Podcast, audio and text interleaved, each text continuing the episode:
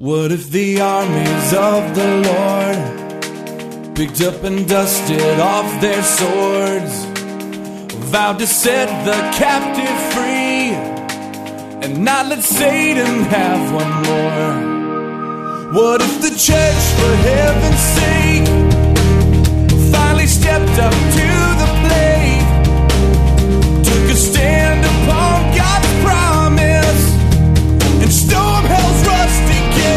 What if his people prayed? Fala galera! Começa mais um episódio do Do Grego Podcast. Esse é o de número 36. E eu sou Rafael Pavanello e eu sinto muito em contrariar alguns aqui hoje, mas a sua palavra não tem poder nenhum, não, amigo. Sinto muito. O quê? O quê, que tá rapaz? isso. Então tá falando que a nossa palavra não é válida, então. Tô falando que ela não tem poder. E eu vou explicar por que depois. Então tá bom. Meu nome é Jean Lobato. A oração é o oxigênio que alimenta a alma. Nossa. Nossa. Mas velho. na introdução você falou uma coisa tão séria assim. Viu? Então, Shakespeare, logo no Shakespeare, logo na introdução já. Não é, é Hernandes. Hernandes? É Hernandes. Shake- Shakespeare reformado. é. é, então, Shakespeare Dias Lopes.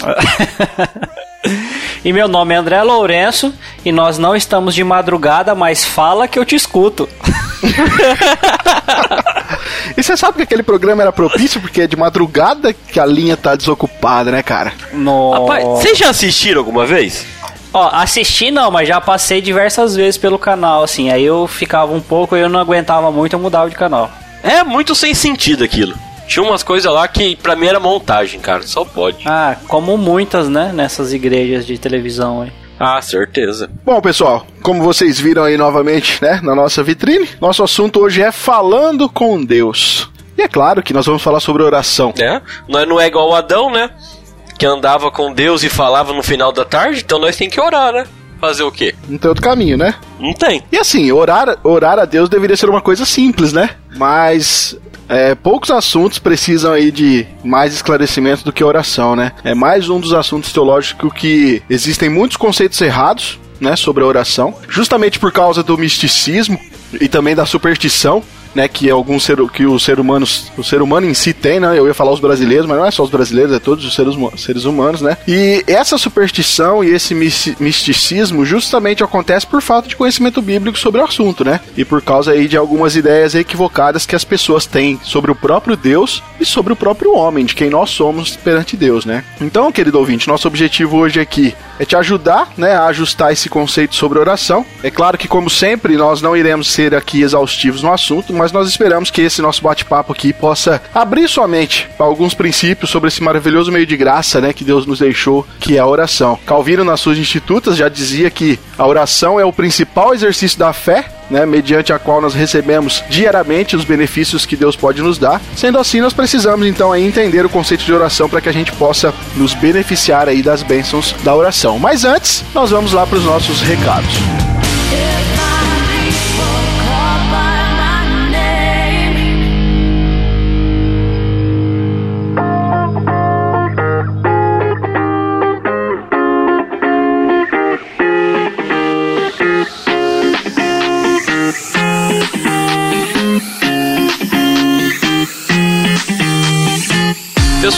Nós estamos no Spotify e no Deezer.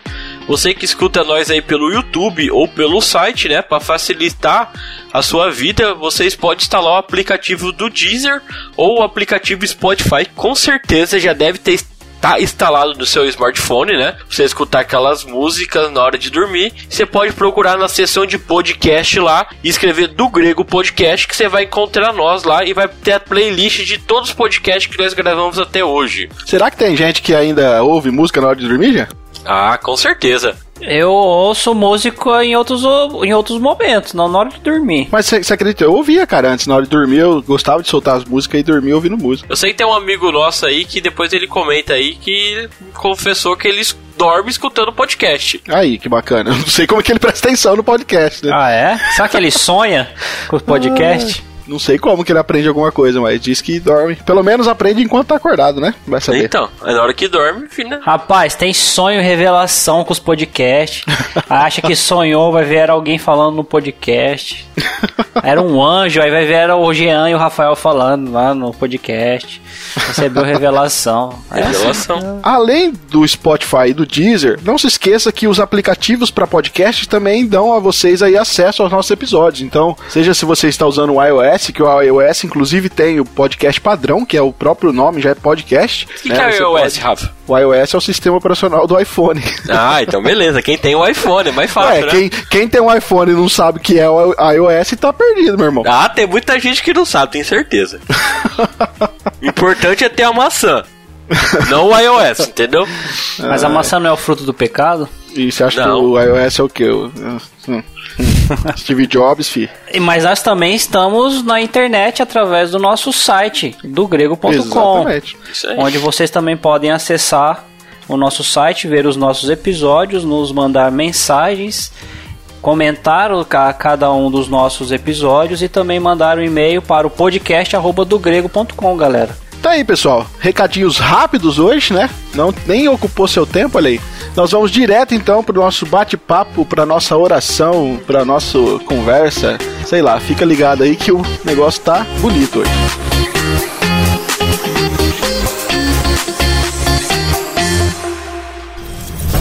Oração. Quem é que nunca orou?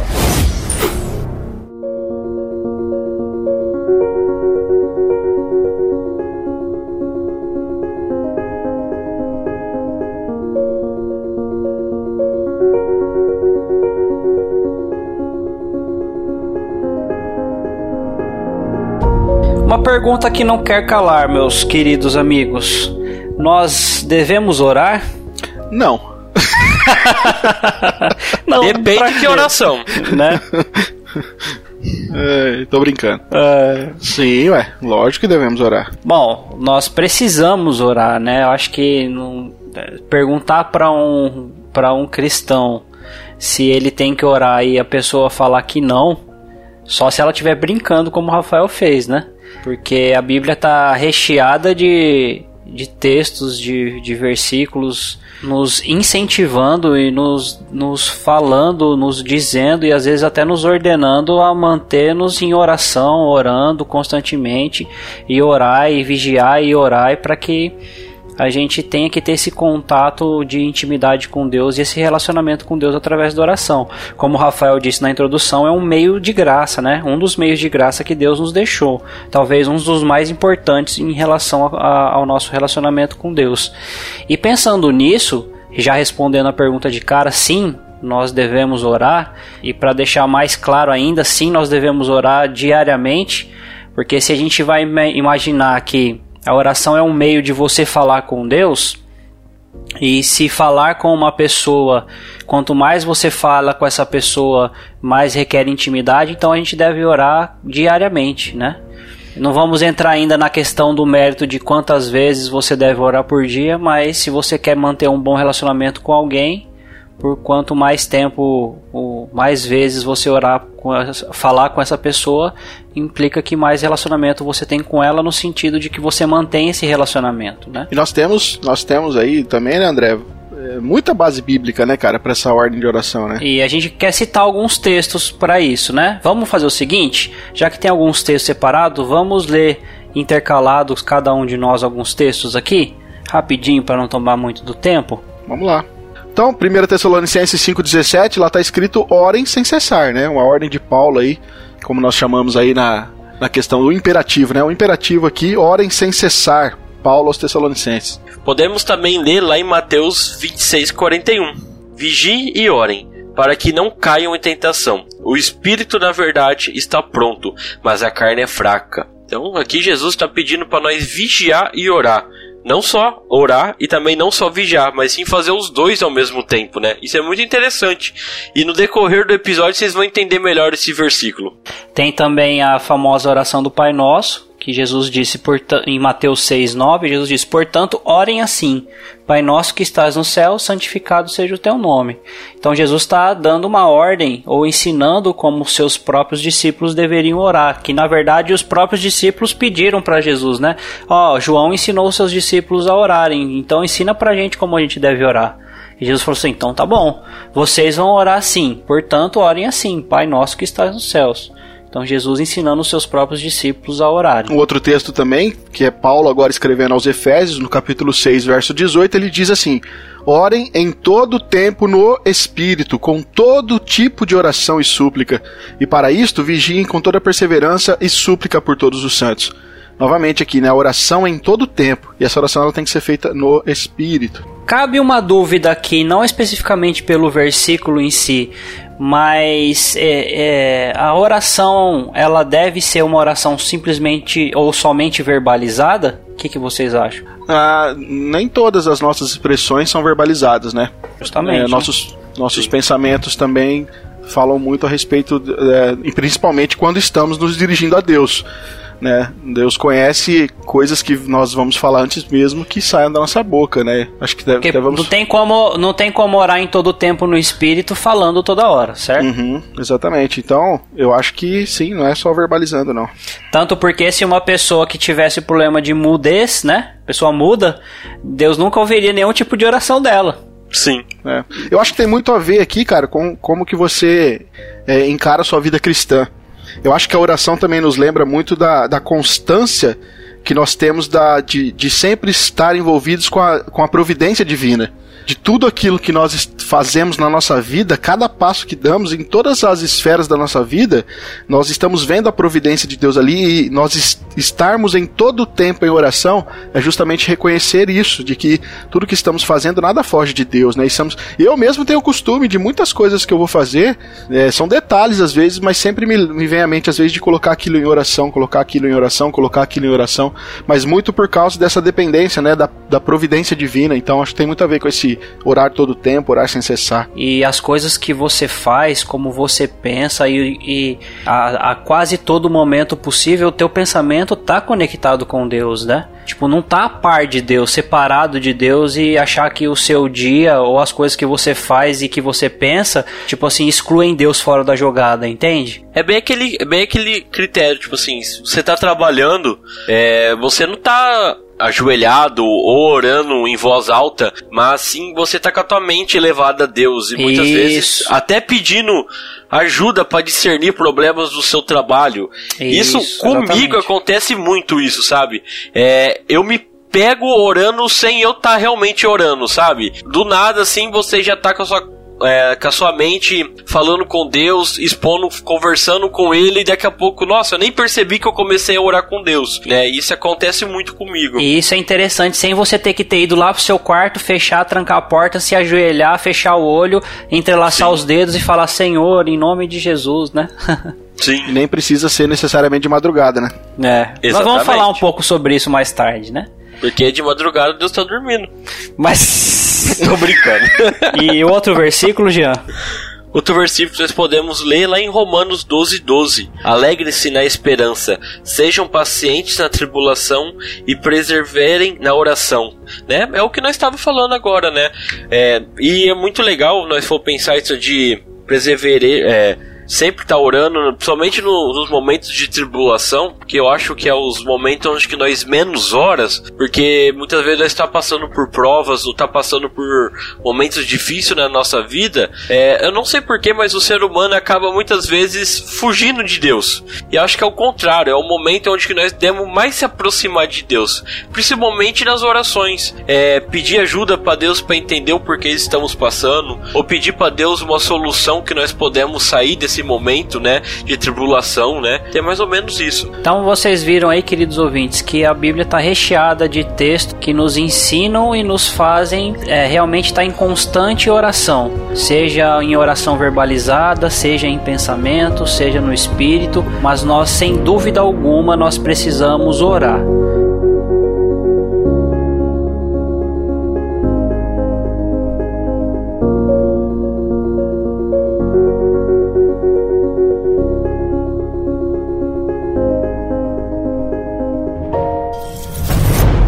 Oração. Quem é que nunca orou?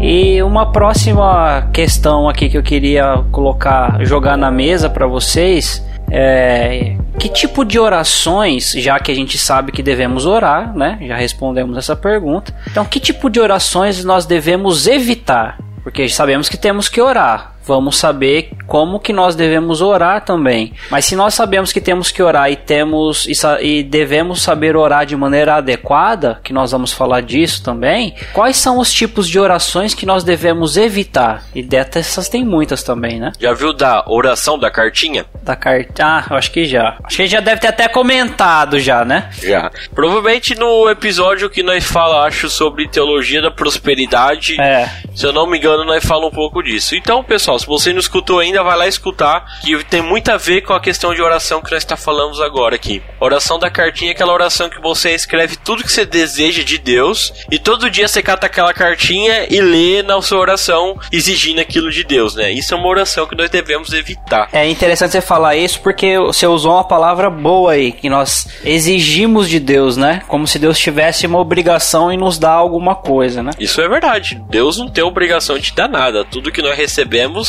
é pela misericórdia e pela graça dele, né? Então a gente poderia dizer que esses tipos de orações é, de determinação, ah, eu determino tal coisa, eu determino a bênção, eu determino a minha prosperidade, eu determino a minha cura, eu determino a minha conquista, esses tipos de coisas a gente deveria evitar, então. É, na verdade, o, os nossos corações revelam o que o coração deseja. As nossas orações, né? Isso. Elas revelam que o, o, que o pensamento sobre Deus, sobre a sua glória e sobre o seu poder. Na verdade, quando nós fazemos essas orações de pedir, é o que na verdade o nosso coração tá cheio. Nós quer coisas materiais, nós quer propósito na nossa vida, mas é o contrário, a oração é para a glória de Deus. Por isso que, como nós falamos lá no comecinho, muitas vezes nós é, oramos, mas temos uma sintonia, como se a nossa oração ela tivesse é, alinhada com o pensamento de Deus. Porque nós estamos olhando para a glória dele, né, e não para o nosso próprio egoísmo, né? Sobre a questão de determinação, né? Essas orações que é onde, olha, eu determino a cura sobre a sua vida, sobre a minha vida. Eu recentemente assisti um vídeo do pastor Marcos Granconato, o Granconato, não sei se é assim- Granconato. Granconato, né? Isso. E... Ele já terminou de pregar gente? Ah, deve estar no capítulo 2 ainda. Ah, Mas ele, justamente pregando em Gênesis, Jean, ele tava falando sobre a questão de Deus Criador, né? E teve um momento que ele começa a contar um testemunho dele. No, no momento difícil que ele passou, é, de doença mesmo, que ele estava passando por um momento de enfermidade, e ele chegou a ponto de os médicos mesmos não, não saber mais né, o que fazer, aquela ideia de estar desenganado até pelos médicos. Vendo ele orando a Deus, ele fala que durante a noite, eh, quando toda a família dele estava dormindo, ele acordado na sua cama, ele estava orando a Deus e ele dizia: Senhor, tu és o Deus criador de todas as coisas. E tem uma piadinha antes que ele mesmo faz, né? Que ele levanta as mãos, né, André? É. Mas ele fala o seguinte: olha, não vou levantar muito não, porque vai que Deus puxa. É que Deus puxa Mas- pra levar embora, né? Mas tem um momento que ele levanta as mãos e ele diz: Deus, o Senhor é quem me fez, o Senhor quem foi quem me criou. A tua palavra diz que o Senhor diz que o Senhor falou que haja luz e a luz aconteceu. O Senhor falou e as coisas vieram a existir. E aí ele diz assim: Senhor, o Senhor foi quem me fez, o Senhor foi quem me teceu nos detalhes dentro do, do ventre da minha mãe. O Senhor conhece todos os meus detalhes, inclusive o Senhor conhece sabe onde eu estou doente. E o Senhor, como é o meu Criador, o Senhor pode me curar. Se o Senhor disser haja cura, haverá cura. Eu creio que o Senhor pode fazer. Ele recorre a uma oração extremamente bíblica, sem determinismo nenhum. Ele simplesmente reconhece quem é Deus. Foi justamente o que eu coloquei aqui na introdução. As nossas orações são equivocadas às vezes porque nós não conhecemos o Deus da Bíblia e muito menos nos conhecemos perante a Bíblia. E aí nós fazemos orações deterministas quando na verdade deveríamos orar igual o pastor Marcos orou naquela situação, orando com base bíblica, justamente reconhecendo quem Deus é, que ele tem todo o poder para fazer, para acontecer, para fazer a, a cura milagrosa na vida dele, mas ele pede para que Deus faça a vontade dele. Se Deus quiser, se Deus, Senhor, se o Senhor quiser, o Senhor pode falar, haja cura e haverá. Isso, cara, é dependência. Isso é reconhecer o Deus que você serve, e não simplesmente orar que eu determino quem que é você. Por isso que eu falei no começo da minha entrada aqui que as nossas palavras não têm poder nenhum. As nossas não. Por isso que a gente precisa começar a entender melhor aí esse conceito da nossa relação entre, entre nós e Deus pra gente parar com essas ideias erradas sobre oração. Existe uma palavra que tem poder, e essa palavra é a palavra de Deus, né? Não a Sim. nossa. Quando nós Exatamente. usamos a palavra de Deus, a palavra que sai da nossa boca tem poder, mas é porque é a palavra de Deus transmitida através de nós, e não porque nós falamos alguma coisa. Tem uma frase, um livrinho que eu li há muito tempo atrás, chama Homens de Oração. É do Hernandes Dias e do Arival. Ele fala assim, ó, bem legal. Quem ora com base na palavra, ora segundo a vontade de Deus. As maiores orações da Bíblia foram fundamentadas na promessa da palavra de Deus. A oração eficaz é aquela que se baseia nas promessas de Deus. A oração não é vencer a relutância de Deus, é apropriar-se da mais alta disposição. Eu lembro quando eu li isso daqui, foi bem no começo, quando eu tava saindo da minha teologia neopentecostal indo para teologia reformada. E foi uma forma que me chocou muito, porque as minhas orações eram sem fundamentos bíblicos, era sem uma forma de realmente orar através das escrituras, como o pastor Marco Gagonato acabou de fazer, né? Muitas vezes nós temos a Bíblia como exemplo de oração e não utilizamos elas, né? Infelizmente somos assim, né? Oração. Quem é que nunca orou?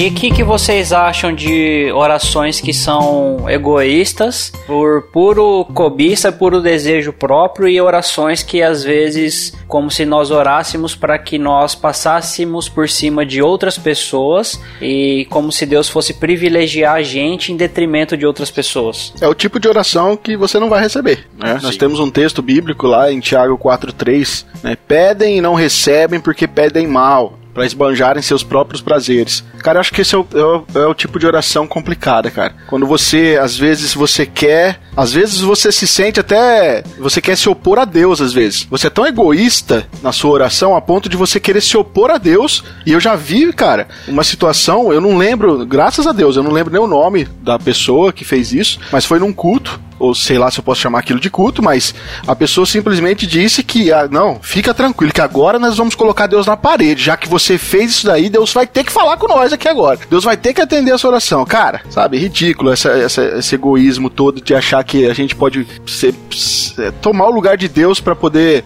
realizar alguma coisa na nossa vida. Porque você sabe, eu fico pensando assim, né? Eu. É, é, uma, é um exemplo muito besta, assim, cara, mas assim, eu espero que quem esteja ouvindo agora não, não me julgue mal. Mas assim, eu tô num, num consórcio de um carro. E às vezes eu vou pra orar e o consórcio ele é por sorteio, né? Ca- Cada mês ele tem um sorteio e aquele que é sorteado tira o carro primeiro, enquanto todo mundo continua pagando até o final do pagamento de todas as parcelas do seu carnê. Então, até que você seja contemplado, você tira o carro e continua pagando até o final, ou você paga até o final para ser contemplado somente no final. Aí toda vez que eu penso em orar assim, Senhor, me abençoa com a saída do meu carro, eu fico imaginando assim, por que que eu oraria para Deus me dar o carro? Porque se Deus me der o sorteio do carro, tipo assim, se eu for contemplado, tem alguém que não vai ser contemplado para eu ser contemplado. E se aquela pessoa precisa mais do carro do que eu? Porque embora é, eu, eu tô querendo um carro novo, é, eu tenho um carro já. Eu não sei se aquelas outras pessoas têm um carro, se a condição do carro delas é pior ou melhor que a minha. Então eu sempre fico nesse embate, sabe? Eu oro, não oro, eu oro. Confesso pra vocês que eu não orei até hoje, né? Esse é, esse é o tipo de pensamento que não é egoísta com relação à oração, cara. Não, é, não, então, justamente, eu tô falando assim, o exemplo é muito chulo, poderia ser por qualquer outra coisa. Eu não acho que é chulo, não, André. Não? Eu não acho que é chulo, não. Eu acho que é um exemplo muito bom. Até porque nossos ouvintes talvez não tenham como entender a profundidade do que você está falando, mas eu te conheço de perto, né? E eu sei, eu sei da, da, da sua da sua vida com Deus que você tem e tudo mais, e, e muito do que você falou agora aí sobre essa questão diz muito daquilo que você é. E eu acho que é um exato, é um, é um, é um excelente exemplo, cara, de como às vezes a nossa oração precisa mais pensar nos outros do que em nós mesmos. Eu, eu falo assim, porque o exemplo é um exemplo bobo, mas poderia ser uma outra coisa. Poderia ser, por exemplo, assim, é, eu- eu, preciso passar por um, por um exame. Eu não tenho condição de pagar o exame particular, então eu vou passar por um exame pelo, pelo SUS, né? Pelo, pelo município, pelo estado. Só que nesse exame ou nesse tratamento é uma fila de pessoas que, assim como eu, elas também precisam. Aí eu vou pedir para que Deus me faça passar por esse exame logo. Pô, mas e as outras pessoas? Elas também não precisam? Entende? Eu por- é, por- desculpa eu falar, mas é por isso que eu dei o que um, um exemplo chulo, porque em, em contrapartida um carro com uma questão de saúde, o carro se torna supérfluo em relação à questão da saúde, né? Mas obrigado pelo que você falou. Mas sem, pensa que às vezes a gente às vezes fica assim, é óbvio que a gente quer ser tratado, é óbvio que a gente quer a solução dos nossos problemas, é óbvio que a gente precisa e deseja a melhoria da nossa saúde, e eu acredito que Deus deseja também. E Deus nos cura, seja por um milagre ou seja pelo tratamento médico. Só que a gente tem que pensar que o mundo não gira ao nosso redor. E que assim como nós precisamos das coisas, e nós temos um Deus que nós podemos pedir, esse Deus pode nos, nos atender no nosso pedido, mas pode também não atender. E talvez por que não orar assim, Senhor, se não tiver alguém que precise mais do que aquela é, mais do, daquele exame ou daquele tratamento do que eu, então me conceda o tratamento. Mas se tiver alguém que tem uma condição mais precária do que a minha e precise daquele carro ou daquele tratamento primeiro que eu, conceda essa pessoa primeiro então, em nome de Jesus. E quando chegar a minha vez, quando for necessário, seja feita a tua vontade. Olha que maravilha. Eu vou orar sim pelo carro então agora. Boa sacada. Não tava orando, mas vou orar sim pelo carro agora então. Eu queria pontuar aqui ainda nesse tópico ainda que tipo de orações devemos evitar, né? É, eu- aqui citando um livro que eu até citei, acho que não sei se eu citei aqui, mas chama Oração, o Exercício Contínuo da Fé, de João Calvino. Na verdade, são, é um livro que foi publicado tirando das institutas aquilo que Calvino falou sobre oração. E tem uma parte aqui que ele fala sobre dois tipos de oração que a gente às vezes tem que evitar. Uma delas é que nós não podemos é, orar a Deus é, de forma quando nós vamos orar a Deus, nós estejamos de forma distraída ou com os nossos pensamentos dispersos. Porque ele fala aqui que não, nada é mais contrário à reverência devida a Deus do que a frivolidade. Indicativo da mente muito dada à leniência e destituída de temor. Sabe aquela oração que você tem de por hábito? Que você criou aquele hábito de todo dia, tal hora, fazer aquela oração, mas às, às vezes você está fazendo aquilo justamente pelo hábito e às vezes você está totalmente distraído da oração? Calvino considerava que esse tipo de oração ela é frívola, porque você está, é, de certa forma, o seu sentimento não é verdadeiro diante de Deus. Essa oração é uma oração perigosa, principalmente quando é na hora de dormir. Exatamente, porque se abençoa até o diabo nessa hora. né? Isso não se torna uma oração, se torna uma reza, na verdade, né?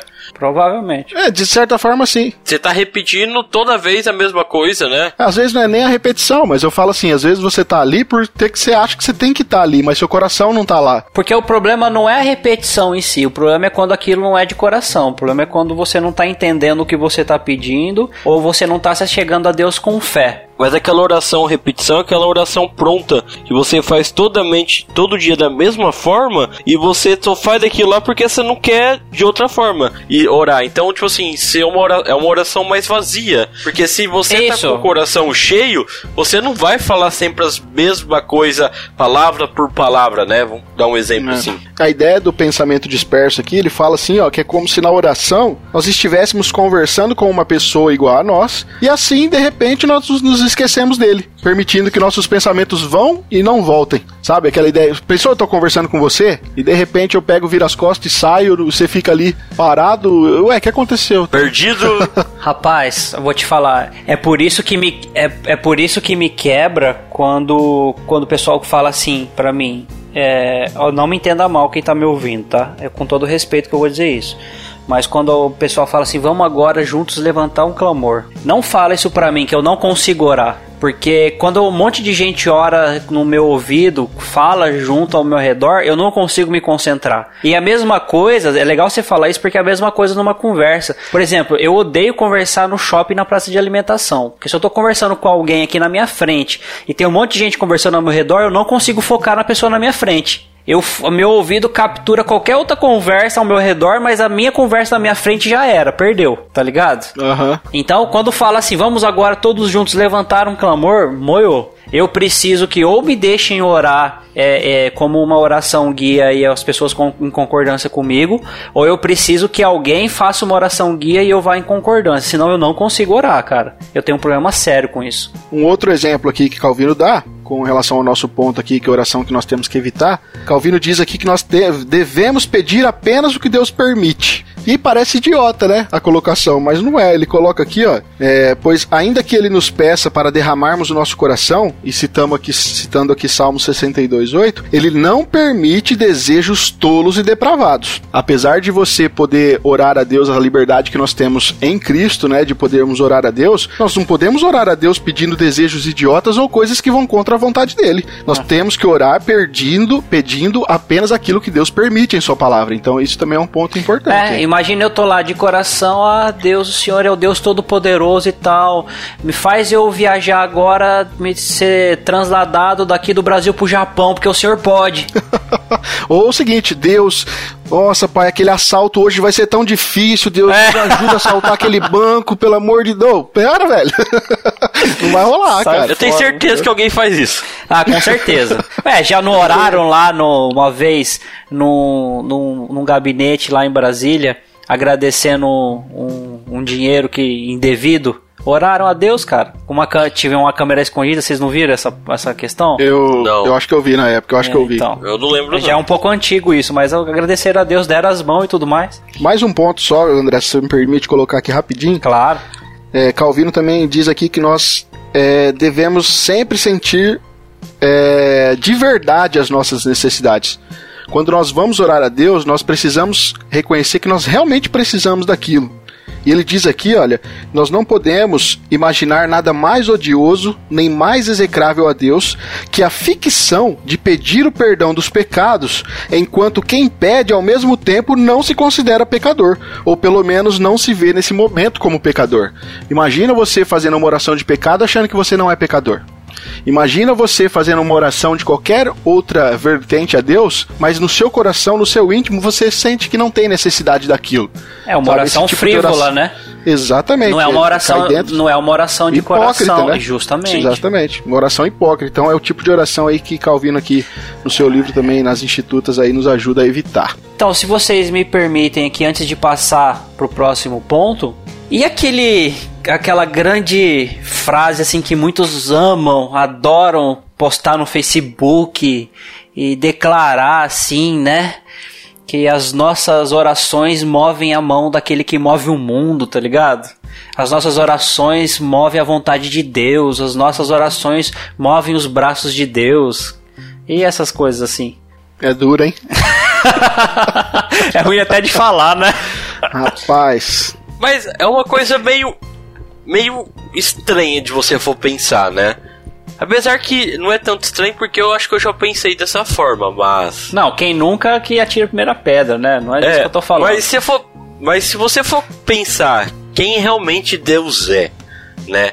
E pensar do que Ele é capaz de fazer, e nos pensar como nós somos e como nós é incapaz de fazer nós, como nós podemos é, mandar ou influenciar o próprio Criador a fazer algo que nos convém, né?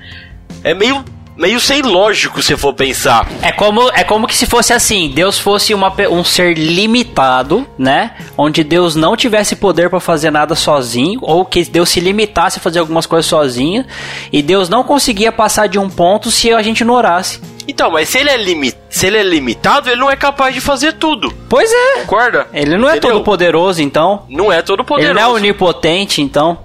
É, então. Ele, se ele precisa da minha oração ou da minha autorização pra alguma coisa, né? Então poderoso sou eu, sei lá.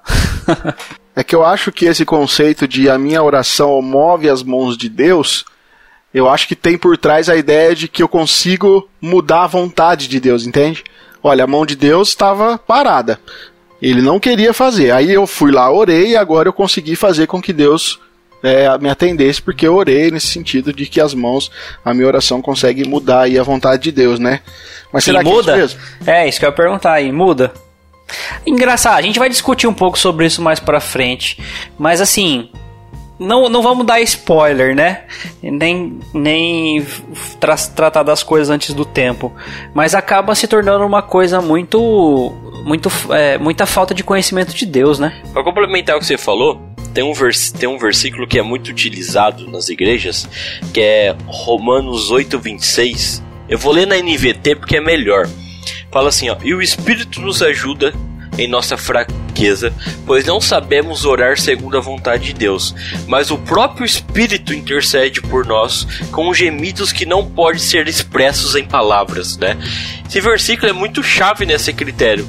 Ele mesmo mostra que nós não temos capacidade de orar, nós não sabemos como orar e, e, orar no sentido pela vontade de Deus e por isso que ele intercede e ora por nós, né? Então é bem isso que nós estamos conversando agora nesse momento. Isso que tem gente que usa esse versículo para outras coisas ainda, né? Sim, é, tem.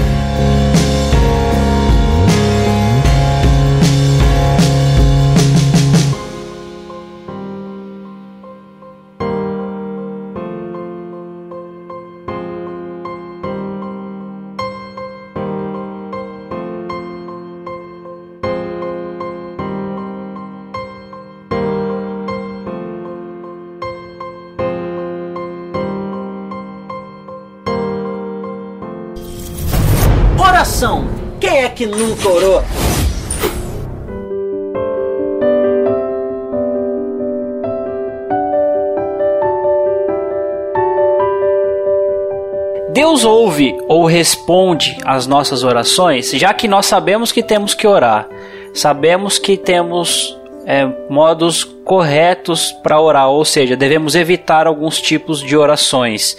Então, então quer dizer que nós temos é, nós devemos orar de maneiras adequadas. Se nós devemos orar de uma maneira adequada, quer dizer que Deus ouve as nossas orações. Então, Deus ouve e responde às nossas orações.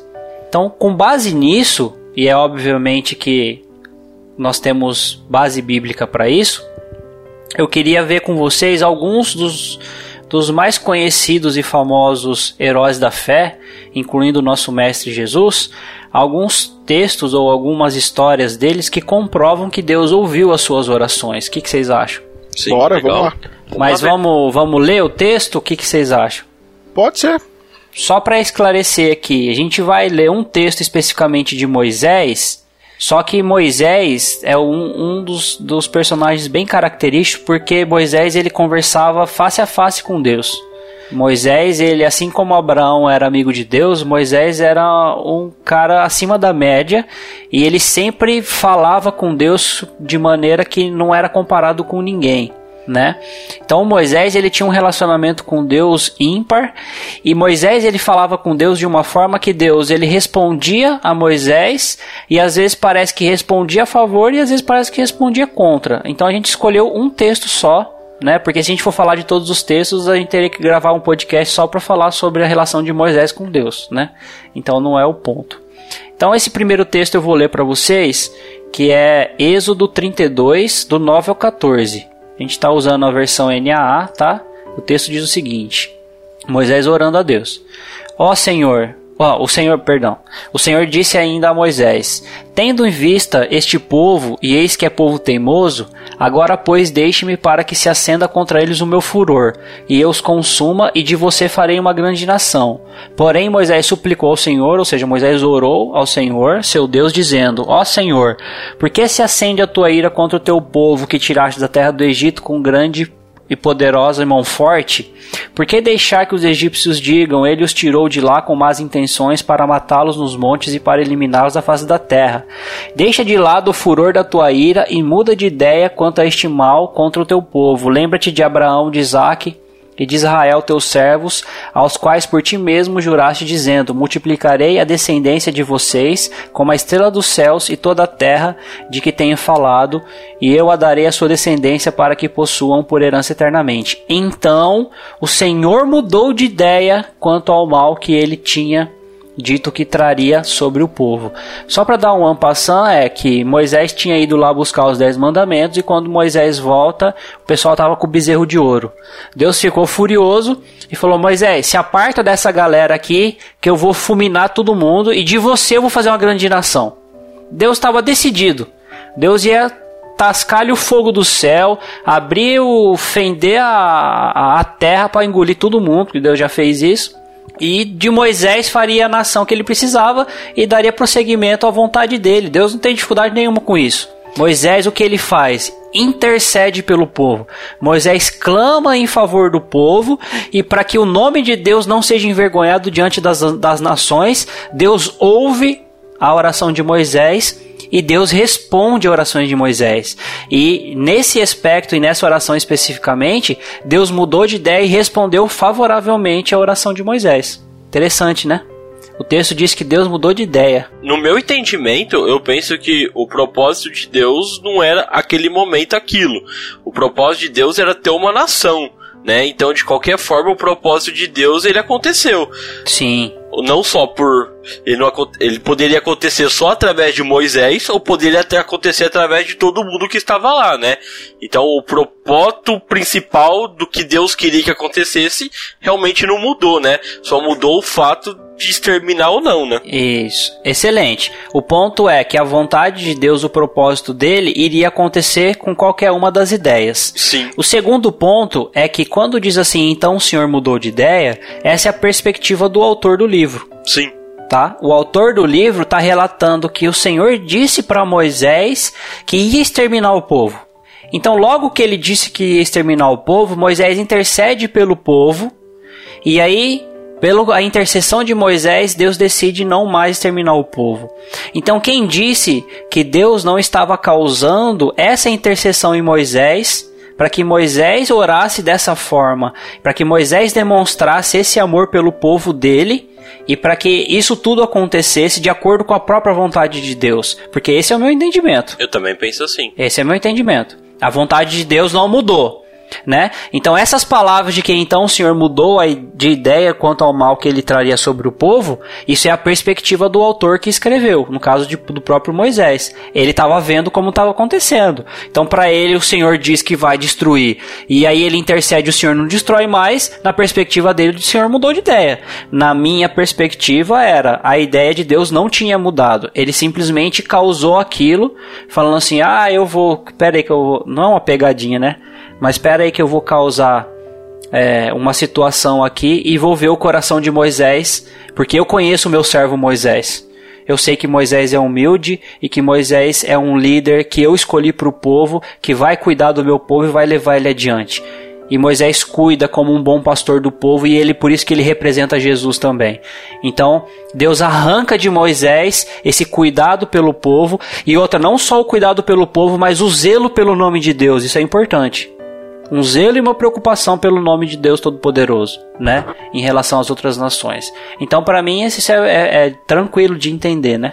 Eu tenho uma perspectiva aqui de que Deus, de uma forma que é, é claro que Moisés não imaginava, mas através dessa intercessão que Moisés vai fazer pelo povo, Deus já estava trabalhando no coração de Moisés para aquilo que ele iria ter que enfrentar pela frente.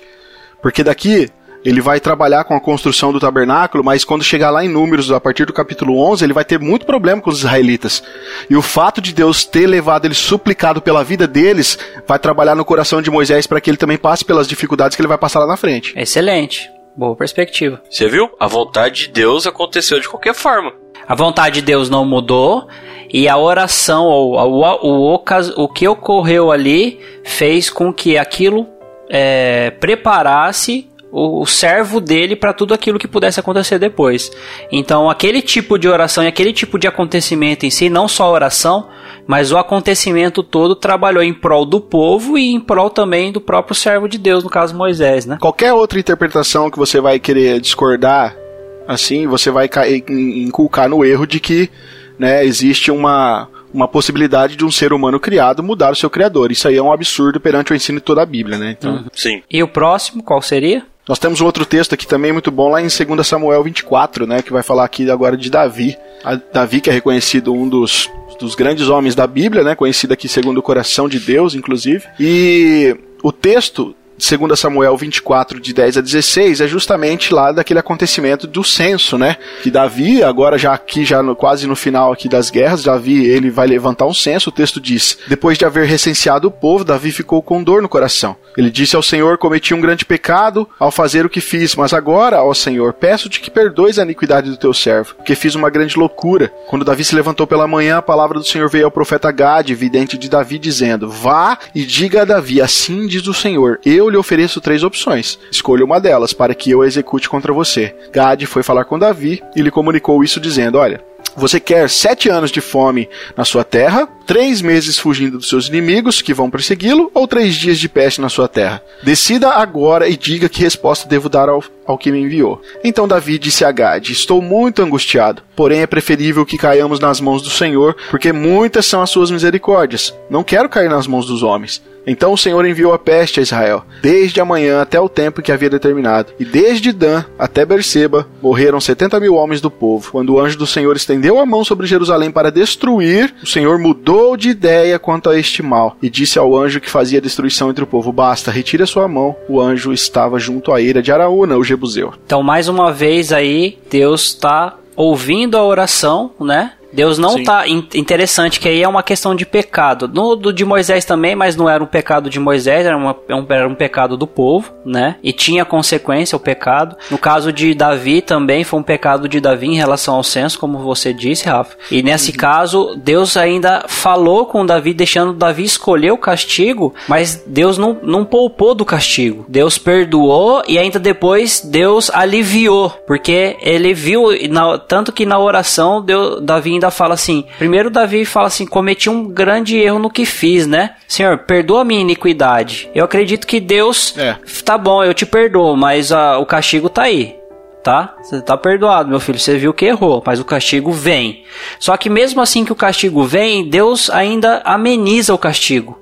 Então, nesse texto a gente vê que Deus, ele conversa com Davi durante o texto. Lógico que utilizando o profeta para isso, né? Diferente de Moisés que falava com Deus face a face ali na oração. Nesse caso, face a face é modo de dizer, né? Deus, Moisés falando diretamente com o Senhor. Nesse caso, é, Davi estava falando usando o profeta para ser um interlocutor com Deus em relação aí. Mas aí Deus também é, ouviu a oração de Davi, mas de uma certa forma ele ouviu e respondeu, mas não respondeu totalmente como Davi queria, né? Diferente do caso de Moisés, por exemplo. Porque no caso de Moisés, Deus, ele, entre aspas, né, muda de ideia totalmente. No caso aqui é, do anjo do Senhor aqui com Davi, ele mudou de ideia, mas mudou de ideia amenizando a- o castigo, não retirando o castigo, né? Olha que interessante. É bacana também. O, o Calvino também dizia que um dos requisitos da, da oração verdadeira é o arrependimento.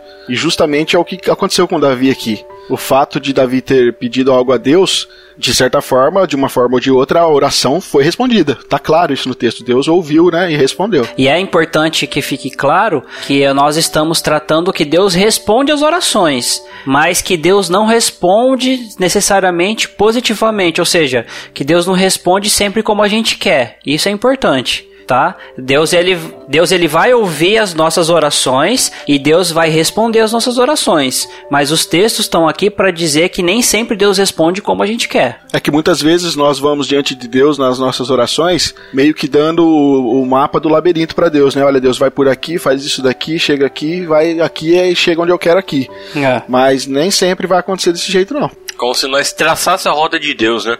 E o próximo texto, Jean? Nós podemos ver aqui em João, capítulo 11, versículo 41 a 44, que Jesus fala com Deus. Fala assim, ó: "Então tiraram a pedra e Jesus, levantando os olhos para o céu, e disse: Pai, graça te dou porque me ouviste. Eu sei que sempre me ouves, mas falei, falei isso por causa da multidão presente, para que creiam que tudo me enviaste. E depois dizer isto, clamou em alta voz: Lázaro, venha para fora. Aquele que tinha morrido saiu, tendo os pés e as mãos amarrados com as ataduras e o rosto envolvido num lenço. Então Jesus ordenou: Desamarre-no e deixe que ele vá.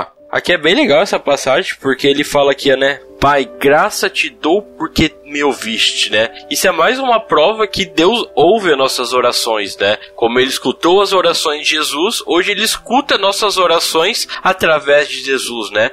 Por isso que nós sempre finalizamos as nossas orações em nome de Jesus, né? E um último texto aqui, né? Que é de Tiago 5, 17 e 18, que diz: Elias era homem semelhante a nós, sujeito aos mesmos sentimentos, e orou com fervor para que não chovesse sobre a terra. E por três anos e seis meses não choveu. Depois orou de novo, e então o céu deu chuva, e a terra produziu seus frutos. Eu não quero destacar aqui a situação milagrosa que se envolve o fato da oração de Elias, mas sim que o texto relata que ele era um homem semelhante a nós, sujeito aos mesmos sentimentos. E ele orou com fervor, né?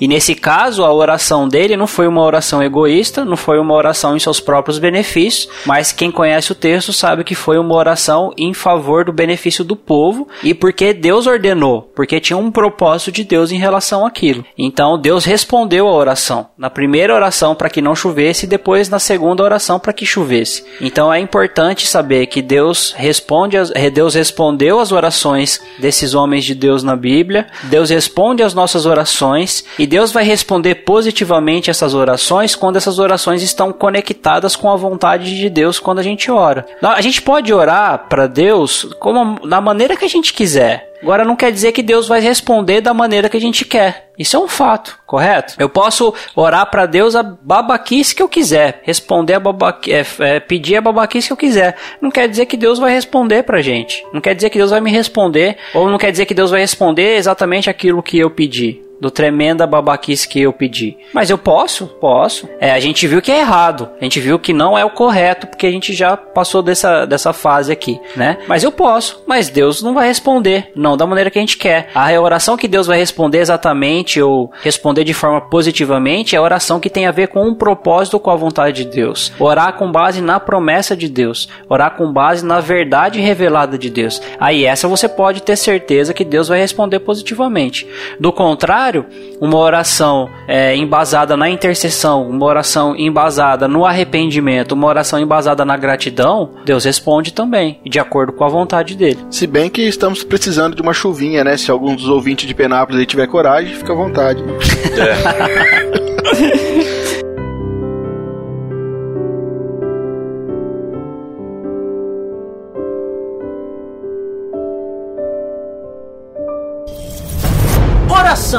Quem é que nunca orou? Próximo ponto, pessoal. Já que nós vimos que Deus é, responde às nossas orações, Deus nos concede tudo quanto pedimos? Eu tenho aqui alguns textos para a gente poder ler e explicar que as pessoas fazem muita confusão em relação a isso, né? Porque nós já vimos com os textos que a gente leu que Deus responde sim, né? E que Deus responde de acordo com a vontade dele. Só que tem alguns textos que as pessoas se embasam muito mal, achando que Deus tem a obrigação de, de dar exatamente aquilo que eles pedem, né? E um texto que eu queria abordar primeiramente são dois versículos de João 15, que se vocês me permitirem eu gostaria de ler Por favor. que diz o seguinte: é João capítulo 15, os versos são o 7 e o 16, que é o seguinte: Se permanecerem em mim e as minhas palavras permanecerem em vocês, pedirão o que quiserem e lhes será feito. Não foram vocês que me escolheram, que é o versículo 16, mas pelo contrário, eu os escolhi e os designei para que vão e deem fruto, e o fruto de vocês permaneça, a fim de que tudo que pedirem ao Pai em meu nome, ele lhes conceda. Esses versículos aqui estão numa perícope de, é, do fruto, né? Da, da videira e o, e o fruto, né? Inclusive já temos um episódio gravado especificamente, né, sobre João 15. Para quem quiser acessar lá o Facebook, no YouTube, Igreja Presbiteriana de Penápolis, nós temos lá também uma exposição de João 15 que o André também fez num culto aqui na nossa igreja. Se você quiser, fique à vontade, lá você vai encontrar lá no canal. Então, assim, é, o nosso episódio é o DGCast número 10. É o estar em Cristo é produzir fruto? É uma pergunta, né? Mas o versículo 7, ele está dizendo: Se permanecerem em mim e as minhas palavras permanecerem em vocês, pedirão o que quiserem e será feito. Primeiro que Jesus, ele não está garantindo que tudo que pedir vai ser feito. Ele está dando uma condição. Então ele está dizendo: Se permanecerem em mim e as minhas palavras permanecerem em vocês, então Aí a condição estabelecida, pedirão o que quiserem, será feito. Primeiro que as palavras de Jesus precisam permanecer. Pr- Primeiro nós precisamos permanecer em Jesus, né, que é a- o contexto da videira e dos ramos. E as palavras que Jesus nos ensinou, elas têm que é, permanecer em nós, ou seja, os ensinamentos de Jesus, as verdades de Jesus, as palavras de vida de Jesus, os mandamentos de Deus estiverem dentro de nós, sendo a nossa vida, o que nós ensinamos e o que nós pedimos, aí sim nós vamos pedir o que a gente quiser e será feito. Agora, esse pedir o que quiser, não é o que quiser exatamente qualquer besteira, é o que tiver de acordo com as palavras de Jesus, porque elas vão permanecer em nós e nós estamos em Jesus. Então tem todo um contexto aqui. Veja que existe uma condição, né? Antes de você pedir o que quiser e aquilo ser feito, isso só vai acontecer se vocês permanecerem em mim e estiverem guardando as minhas palavras. Não tem como você que está em Cristo e está orando com base naquilo que Cristo ensinou, achar que qualquer tipo de maluquice que você orar, ou seja, que tipo de oração for, aquilo tem que ser concedido só por causa desse texto.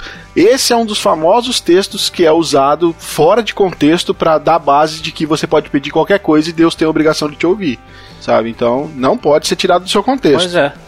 E é claro que tem que ficar claro que se a gente permanece em Jesus e as palavras de Jesus permanecem em nós, é claro que a gente vai pedir, o que a gente quer pedir é, são as coisas que Jesus quer, é a vontade de Deus. Só aquilo que já foi nos prometido, né? É. Se nós permanecemos em Jesus e as palavras dele permanecem em nós, a gente só vai querer pedir a vontade de Deus. Isso tem que ficar muito claro. Ó, dá um exemplo de oração. Aquele versículo que, que todo mundo fala é todas essas coisas serão acrescentadas, né? É, lá nos versículos anteriores, Deus está falando que ele cuida, né? Dos animais, da planta, né? E que ele vai cuidar do seu filho como ele cuida da- de tudo no mundo, né? É uma oração que nós podemos fazer a Deus quando nós estamos passando por algum problema, né? Principalmente quem passa por algum problema financeiro, né? E falar, Deus, já que o Senhor cuida dos animais, o Senhor cuida das plantas, até que Salomão não teve uma roupa tão especial como o lírio do campo, o Senhor pode me ajudar, o Senhor tem como me ajudar, né? Isso é uma forma de uma oração que nós estamos usando uma promessa de Deus, que ele falou que nos cuidaria de nós, e nós podemos orar e pedir a Deus, né? Porque se nós estamos permanecendo nele, e nós podemos usar a palavra deles para nos pedir algo que nós podemos fazer, né? Mas só lembrando que no começo desse contexto aí tá dizendo assim, buscar em primeiro lugar o reino de Deus e a sua justiça, né? Sim. Que é a mesma coisa do que as minhas palavras permanecem em vocês, né? Justamente. Você vai viver agora uma vontade de acordo com a vontade de Deus, né? O outro verso aqui, que o que o André leu, que é o verso 16, né? Não foram vocês que me escolheram, pelo contrário, eu os escolhi e os designei para que vão e dê fruto e o vosso fruto permaneça, a fim de que tudo que pedirem ao meu nome, ele lhes conceda. O contexto aqui, meu querido, é de missão, viu? Eu acho que muita gente também vai tirar isso aqui do, da ideia de que Jesus está falando, cara, e, e só usa o fim aqui, ó. Tudo que pedirem ao meu Pai em meu nome, ele lhes conceda. É, então, novamente, aqui também a gente precisa entender o contexto do, do verso aqui para não poder fazer confusão. O entendimento é que Jesus está falando com os seus apóstolos, esses, esses apóstolos estão sendo preparados para seguir os passos de Jesus, estão sendo forjados para isso, eles foram escolhidos para Jesus para seguir o caminho dele. Eles estão sendo designados para que eles deem fruto, né? Primeiro um, um fruto próprio, né? Um fruto de amor. Esse fruto é para permanecer e além disso, eles vão pedir tudo que tiver de acordo com a vontade do Pai, como já foi estabelecido no versículo 7. Entende? Que é o mesmo contexto, é o mesmo contexto. Ou seja, tudo isso tem que levar em conta que é de acordo com a vontade de Deus. Tudo isso vão pedir o que quiserem que pedir em meu nome, vão pedir o que quiserem será feito. Tudo isso tem a ver com o contexto de fazerem a vontade de Deus, de pedirem de acordo com a vontade de Deus. Então, nunca usem esse texto para querer pedir coisas esdrúxulas, pedirem coisas absurdas, porque Deus não vai ouvir, não vai responder esse tipo de oração, Deus não vai conceder é, os absurdos que vocês pedirem por causa desses textos, que esses textos não querem dizer isso. Continuando é, nessa linha, né? Que Deus nos concede tudo quando pedimos, vamos ler também lá em Lucas 11, de 9 a 13. Pois isso diga a vocês: peçam e serão dado, busque acharão, batam e a porta será aberta para vocês. Pois tudo o que pede recebe, e o que busca encontra, e a quem bate a porta será aberta. Quem de vocês, sendo pai, daria uma cobra ao filho que lhe pede um peixe, ou daria um escorpião ao filho que te pede um ovo? Ora, se vocês que são maus sabem dar coisas boas aos seus filhos, quanto mais o Pai Celeste que dará o Espírito Santo aos que lhe pedirem. É muito esse versículo aqui também ele é muito utilizado para essa passagem para pedir o que você quer em alguma oração, né? Mas aqui eu entendo que a maior, a- que Deus ele vai conceder a maior promessa que ele fel- falou que ia dar, que é o Espírito Santo, né? Sim, tipo, no momento onde que nós pedimos as coisas para ele, ele já, isso já foi dado para nós, porque não existe coisa melhor do que receber o Espírito Santo, que é o nosso selo, nossa garantia para a nossa salvação, do que nós pedir algo ou alguma coisa material para Deus, né? Uma coisa que desse texto aqui que é bacana, porque o contexto é justamente de um ensino contínuo de Jesus sobre oração, né? Desde o verso 1, Jesus Cristo, ali em Lucas 11, está falando sobre o Pai Nosso, depois ele vai falar sobre a parábola do amigo importuno, e aqui novamente ele está ensinando a questão da oração. Eu, eu quando olho para esse texto, eu enxergo isso daqui de uma forma que Jesus Cristo está incentivando aqueles a quem eles, a quem aqueles que seguem a Jesus Cristo a orar, justamente na ideia de que a certeza de que você será ouvido. Né? Mas não dá para isolar esse texto fora do- de um contexto maior e achar que também qualquer coisa que você pede lhe será dado. Ainda mais que a vontade de Deus está no versículo 13, né? Que ele fala assim, ó, quanto mais, quanto mais o Pai Celeste dará o Espírito Santo aos que lhe pedem, né? Aos que pedirem, né? Quer dizer, algo que já nos deu, na verdade, né? Bom, então aqui fica claro com esses textos, a gente poderia abordar mais, mas fica claro que as nossas orações, para que Deus possa conceder o que nós pedimos, nós precisamos orar de acordo com a vontade de Deus. Orar de acordo com aquilo que Deus realmente quer dar pra gente, não de acordo com aquilo que a gente simplesmente deseja que Deus dê. Normalmente as nossas orações elas têm que ser têm que estarem baseados com as promessas de Deus na escritura, com os seus desejos suas vontades, com a sua lei prescrita na escritura para que a gente possa realmente receber aquilo de acordo com aquilo que a gente pediu. Quando a gente ora fora desse contexto, né, fora dessas dessas prescrições, a gente está simplesmente sujeito a Deus ouvir as nossas orações e ignorar, ou simplesmente responder de forma contrária, né? Então o correto é simplesmente a gente ter um conhecimento da Escritura, ter um conhecimento da Bíblia, conhecer mais a respeito de Deus e orar de acordo com a vontade de Deus para nossa vida. De, orar de acordo com a vontade de Deus, com a vontade de Deus não só para nossa vida, mas orar de acordo com a vontade de Deus para toda a terra, né? Para toda a humanidade, para que a vontade dele seja feita no mundo todo. Né? Aí a gente pode ter a certeza de que a vontade dele vai ser feita. Pode ter certeza de que a vontade dele vai ser feita, obviamente, mas ter certeza de que as nossas orações serão ouvidas. Você quer uma certeza de que algo vai ser respondido? Olhe aquilo que Jesus orou. Porque, meu irmão, se Jesus orou, Deus vai responder. E se Deus vai responder aquilo que Jesus orou e a gente orar de acordo com o que Jesus orou, de acordo com o que Jesus pediu, de acordo com o que Jesus clamou, então ore de acordo com a vontade de Jesus. Então, não tenha dúvida disso. Oração. Quem é que nunca orou?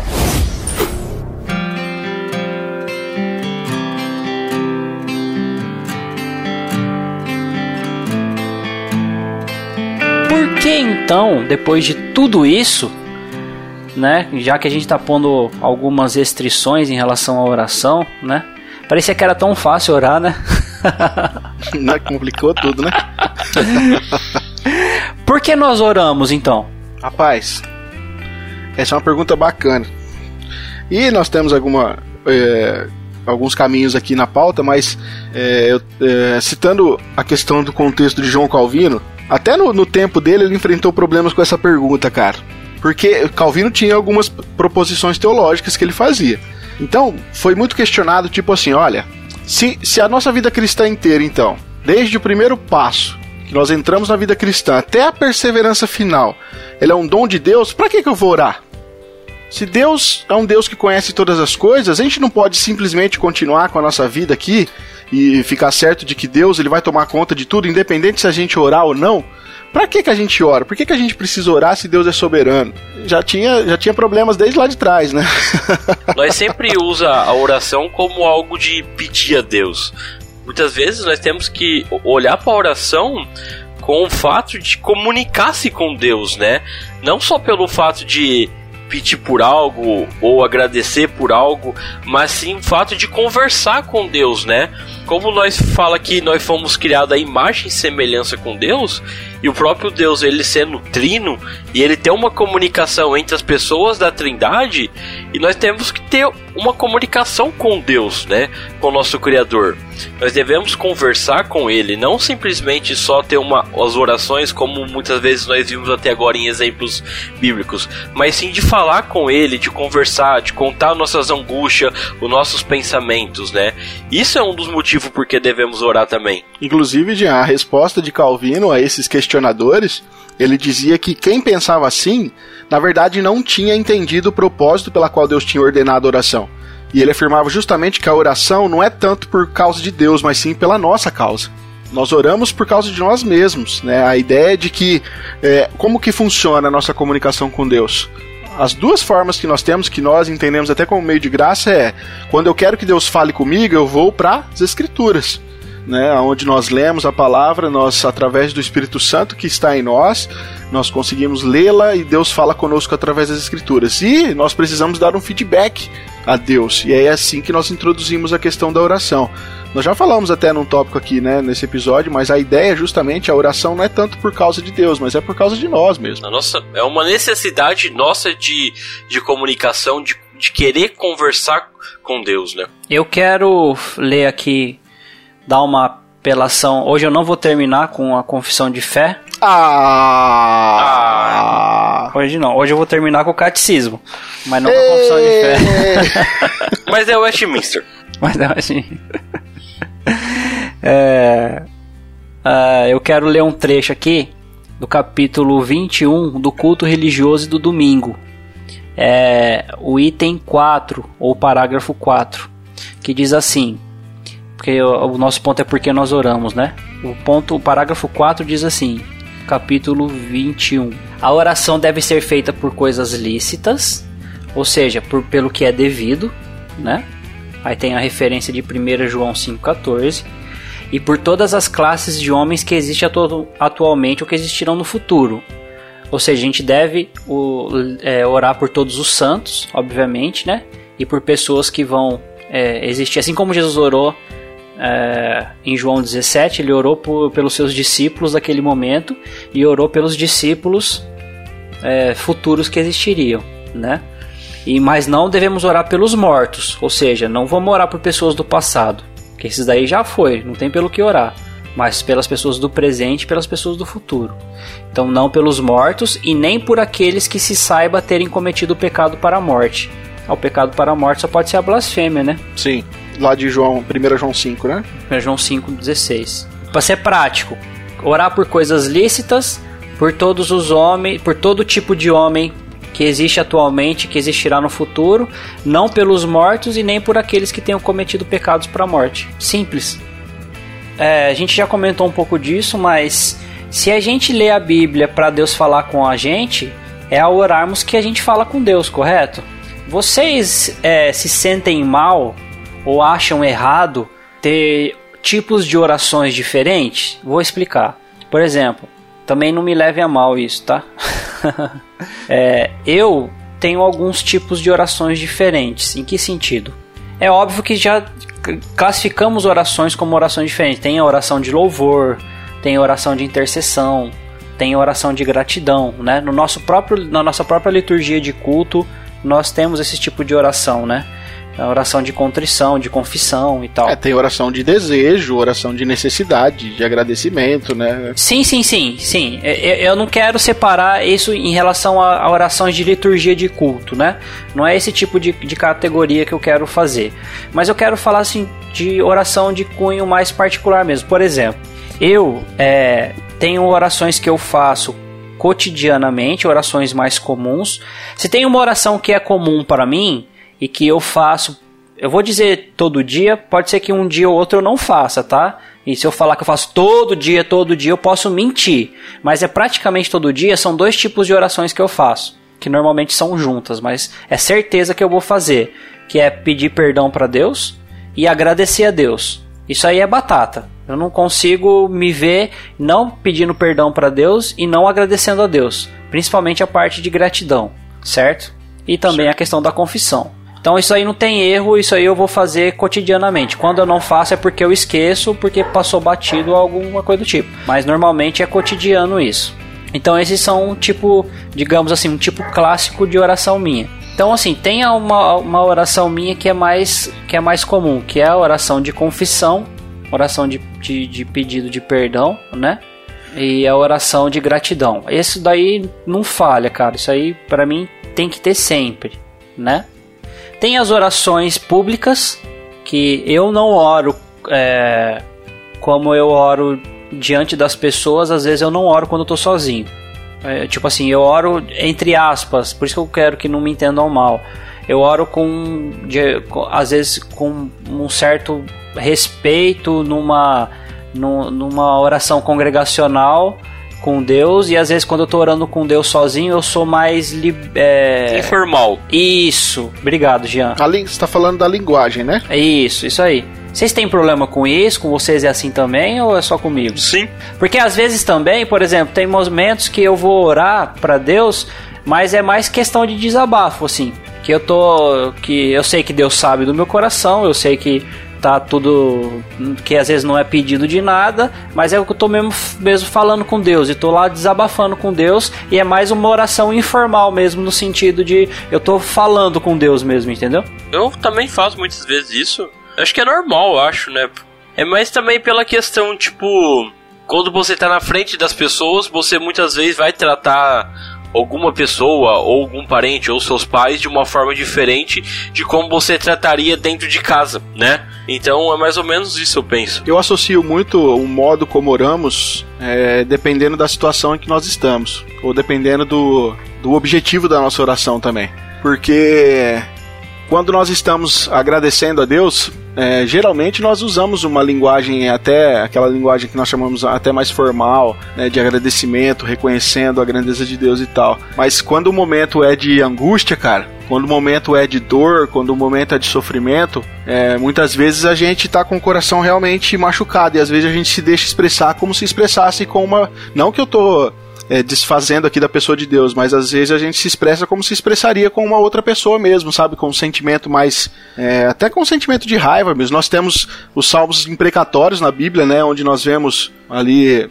é, as- é, os, os salmistas ali realmente colocando os, os seus, os seus sentimentos pra fora. Tipo, até quando Nós o Senhor temos- vai deixar isso acontecer comigo? Sim, o profeta Abacuque mesmo, o livro de Abacuque, o capítulo 1 lá, ele fala, Senhor, até quando? Até quando eu vou clamar por socorro e o Senhor não vai ouvir? Né? Até quando eu vou ficar gritando aqui, ó, violência, violência, violência, e o Senhor não vai trazer salvação? Até quando, Senhor? Até quando?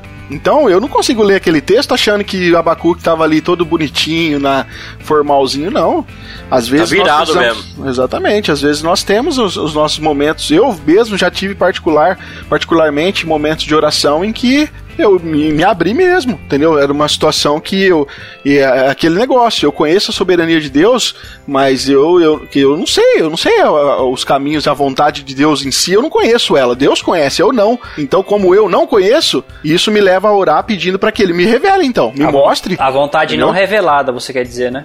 A vontade não revelada, exatamente. Porque muitas. Quando eu digo, eu, eu falo muito a questão assim, quando nós estamos tratando de algo, quando eu estou pedindo algo pra Deus pra minha vida, por exemplo, e aquilo não está acontecendo. Eu não sei se Deus vai fazer, ou vai fazer, ou não vai. Eu sei que ele pode. Agora, se ele quer, já é, outra, já é outros 500. Só que eu não. E como eu não conheço a vontade dele nesse sentido, eu sempre oro, Senhor, senhor será que o senhor vai fazer? Será que essa é a sua vontade, Deus? Porque eu, eu tô pedindo, o senhor não tá ouvindo. Eu tô clamando e as coisas não estão acontecendo. Então, mas é, eu consigo imaginar você você falando assim com Deus. Então, isso assim, é, é mais uma algo que você faria na sua particularidade com Deus, mas não você não faria isso diante da congregação, correto? Não, de forma alguma, né? Na oração, quando nós fazemos uma oração, isso é importante para o nosso ouvinte, porque uma coisa, tudo é diferente do nosso culto privado do culto público, cara. Não é só oração, né? Nós já falamos aqui até a respeito de músicas, as coisas e tal. É, quando o culto público, nós precisamos entender que ali nós estamos fazendo orações conjuntas. Numa oração de intercessão, dificilmente você vai interceder por interceder, perdão, por você mesmo, ou você vai concentrar uma oração, per, você vai pedir perdão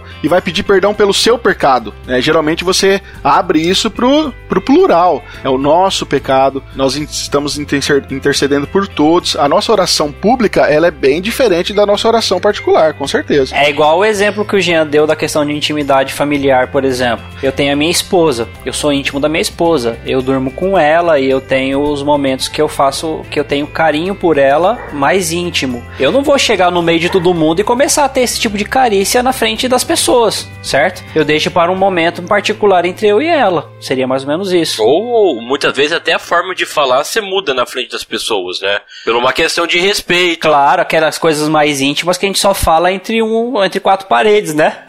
Até porque se nós, no momento de dificuldade, de sofrimento, nós formos querer vestir uma capa de crente usar toda uma linguagem Senhor Deus Todo-Poderoso, Criador dos céus e da terra. Exatamente.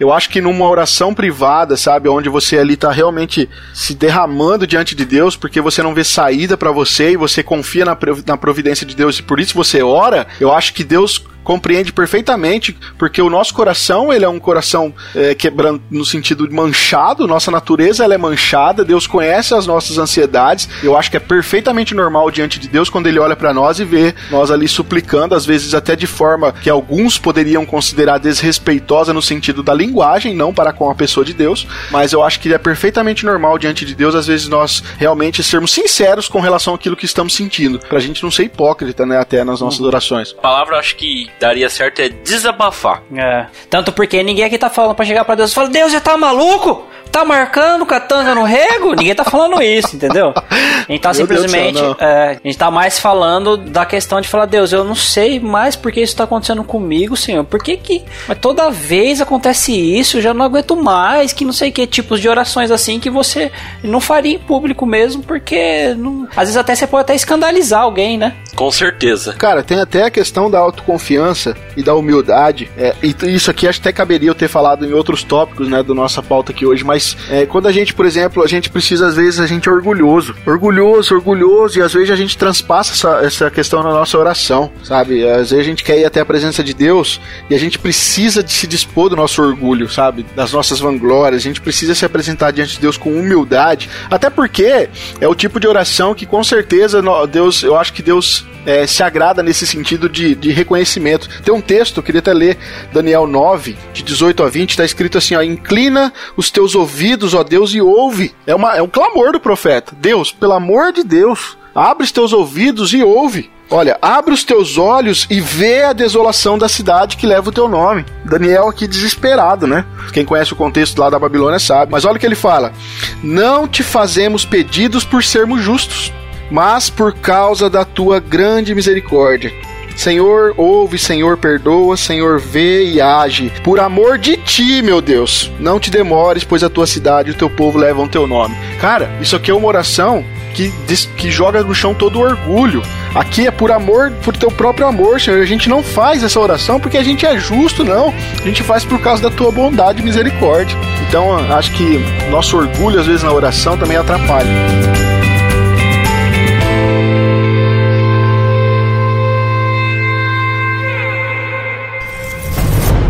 Oração.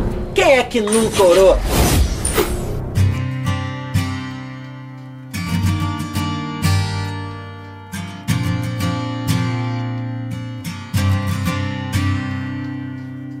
E vocês acham que existe uma metodologia para se orar? Por exemplo, é, porque às vezes assim, eu, eu assim, não, não vou ser é, hipócrita não. Eu, eu entendo porque na hora do no culto, às vezes a pessoa fala, vamos curvar a cabeça, vamos fechar os nossos olhos e tal. Não, não tá na Bíblia aquilo, né? Mas a gente, eu entendo que é por uma questão de concentração. Pra você não ficar se desviando da pessoa que tá do seu lado, pra você não ficar se concentrando na criancinha correndo no meio da igreja, pra você se focar, né, na pessoa de Deus e orar diretamente pra ele e se concentrar em falar diretamente com Deus.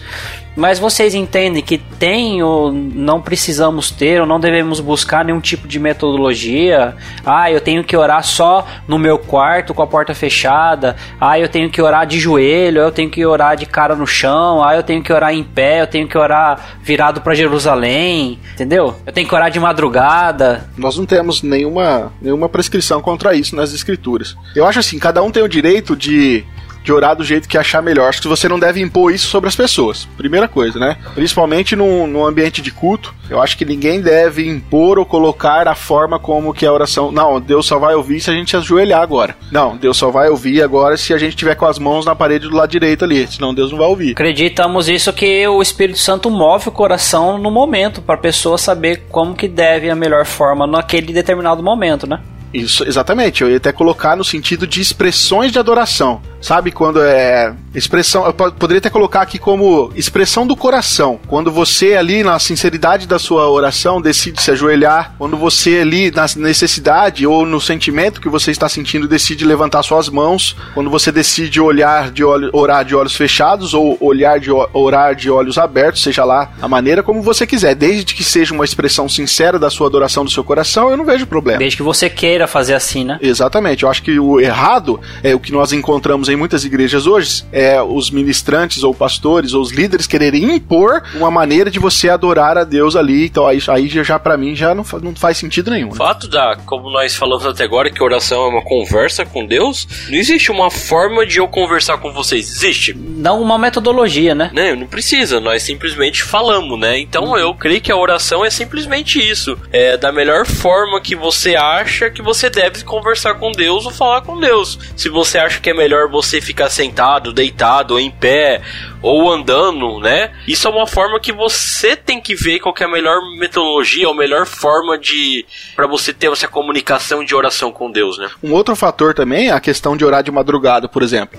Isso é uma interpretação errada de Provérbios, se eu não me engano, 17, né? Não lembro certinho. Mas é uma interpretação equivocada do texto. Né? O texto ali está falando de uma personificação da sabedoria que quanto antes você buscar é melhor. Essa é a ideia de- da madrugada, né? Mas não só são textos de, porque Jesus orou de madrugada, entendeu? Não, então, isso que eu ia colocar. São, esse- nesse caso, são interpretações erradas. Outros são exemplos de Jesus, mas Jesus tinha um contexto ali, no caso histórico, até para ter que orar de madrugada, porque senão ele não tinha sossego. Justamente. Jesus não tinha sossego o dia inteiro. Você pode ler os evangelhos que você vai ver. Ele não tinha tempo nem para comer. É. Né? Se não fosse de madrugada, ele não teria tempo sozinho com Deus. Exatamente. É a mesma coisa de uma pessoa que mora em São Paulo, ela não consegue orar com barulho, nada, então ela acorda às 5 horas da manhã para ir trabalhar, volta às 7 horas da noite, então todo dia às 9 horas ela vai orar.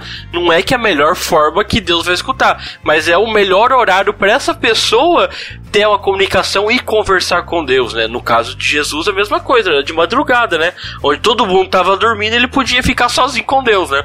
E nós temos um terceiro fator, que é em casos onde pessoas elas decidem orar tarde da noite justamente para negarem ali uma espécie de negar a sua própria carne, sabe? A sua vontade. É um tipo de jejum. Exatamente, aonde eu abro mão da minha vontade, que é estar que é de estar dormindo, e eu vou orar a Deus. Eu nesse caso, eu não sei. Eu precisaria até pensar um pouco melhor, né, sobre isso. Mas assim, se você, eu acho que isso é muito individual da pessoa. Se ela realmente tem isso na consciência de que ela quer realmente ali mortificar a sua sua carne para poder fortalecer melhor assim a- o seu espírito através dessa prática, irmão, faça. Só que é o seguinte, não ache que só porque você faz isso a sua oração tem mais poder do que o irmão que ora durante o dia, porque isso não existe. Ah, não faça comparações de tempo de horário também. Não significa que porque o irmão consegue, quer e gosta de orar 4, 5 horas por dia, ou seja, na noite, não significa, meu irmão, que você é mais santificado ou está mais próximo de Deus do que o outro irmãozinho, às vezes que só tem meia hora do dia para orar e ora também com toda a sinceridade do coração dele. Então nós, nós podemos entender que não tem um melhor horário para se orar, no sentido que Deus vai ouvir melhor, né? O melhor horário para se orar é a hora que você tem maior disponibilidade, ou a hora que você sente o desejo, ou a hora que você está disponível para orar, certo? E a outra questão de tempo é assim, é óbvio que quanto mais tempo você conversa com alguém, mais demonstra que intimidade você tem com a pessoa. Mas quando você fica enchendo linguiça, não quer dizer que o fato de você encher linguiça aquela pessoa tá contente com você te ouvindo, né? tem essa É, também. Porque, tem, né? porque a pessoa cai numa repetição, numa repetição, numa repetição só pra poder ali as suas quatro horas. E, meu irmão, desculpa, isso aí não vai te levar a lugar nenhum. Então, assim, o que, que a gente sugeriria a você é que se você tem assunto para orar horas e horas diante de Deus e aquilo seja uma oração sincera, seja algo realmente de coração, glória a Deus por isso. Faça isso mesmo, né? Acredito que isso agrade a Deus. Mas se você não tem, não invente só para que você fala, só para você poder falar para as pessoas que você ora horas e horas e horas diante de Deus. O André mesmo, querido ouvinte, numa oração pública que era pra ele fazer em cinco minutos, esses dias no culto ele fez em 17. Nossa, e você acha que já reclamaram, viu? Então, então tá tudo certo. Faça a oração que tiver no teu coração desde que você Reclamaram e reclamaram, já vou dizer publicamente, não peça mais pra eu orar. Nossa. Quer que eu ore, irmão? Não peça mais pra eu orar. Já fica a dica, viu, Rafael? Os irmãos, ó, meus queridos ouvintes, os irmãos me passam uma lista de 500 tópicos pra orar. E quer que eu ore em um minuto? Como é que eu vou pôr os pedidos pra Deus desse jeito? Tipo assim, ó, Deus abençoe tudo que eu li aqui, em nome de Jesus, amém. Deus, o senhor tá vendo essa. É. Deus, o senhor tá vendo toda essa lista aqui, o senhor abençoe em nome de Jesus. Ah, Pronto. paciência. Então já vou falar, não peça mais pra eu orar, principalmente se for intercessão, que você já viu, né? Mas enfim, tirando a brincadeira de lado, é. Porque vai ter gente que às vezes ora uma vez por dia e ora uma hora direto. Tem gente que ora diversas vezes ao dia e ora um minuto, dois minutos, mas e cada vez ora 10 vezes por dia, 20 vezes por dia. O que, que é melhor? Na verdade, é melhor é quando tudo isso é feito de coração, feito com fé, feito crendo que Deus está ouvindo, feito de acordo com a palavra de Deus. Né? É por isso que nós oramos, né? Uma outra coisa, querido ouvinte, que a gente queria só pontuar aqui na questão da, de por que nós oramos e até como oramos, é que quando nós vamos orar a Deus, geralmente a nossa oração nós chamamos Deus de Pai, né? É muito comum nas nossas orações nós nos dirigimos a Deus como Pai. E nós e é exatamente por chamar Deus de Pai que nós temos a certeza que nós pedimos em nome do Filho, que é Cristo. Né? nós nunca nos dirigimos a Deus Pai sem antes entender que Deus, Deu- que no caso Deus Filho, está aqui intermediando essa conversa. Por quê? Não sei como que é na tua igreja, querido ouvinte, mas nós aprendemos, geralmente, né, pelo menos no meio protestante, desde cedo, que todas as nossas orações elas precisam ser feitas em nome de Jesus. E por que isso? Porque nós, simplesmente por nós mesmos, nós não temos condição de nos achegarmos a Deus. Nós não temos como. Inclusive, Calvino tem uma, tem uma, uma ilustração que ele dava é, nessa questão que ele, de forma figurada, ele dizia que o coração de Deus é o santo dos santos. E é muito legal essa comparação, porque antigamente no Santo dos Santos, só quem podia entrar era o sumo sacerdote. E aí Hebreus vai hoje nos ensinar que Jesus Cristo é o nosso sumo sacerdote. Nós só podemos chegar a Deus, ou seja, na presença de Deus, do Santo dos Santos, representado no Antigo Testamento, justamente porque nós temos o nosso intermediador, o nosso mediador, que é Jesus Cristo. Por isso que é importante todas as nossas orações, por, por mais simples que elas sejam, elas precisam ser feitas no nome de Jesus, porque eu e você não temos como nos achegar a Deus se não for por intermédio de Cristo. Então, fica essa dica aí também que é bem importante.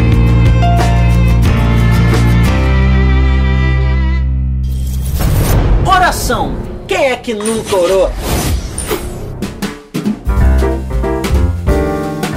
Indo pro final da nossa conversa, que eu acredito que tá muito boa, inclusive, nós, eu, eu particularmente entendo que existe todo um mistério na oração.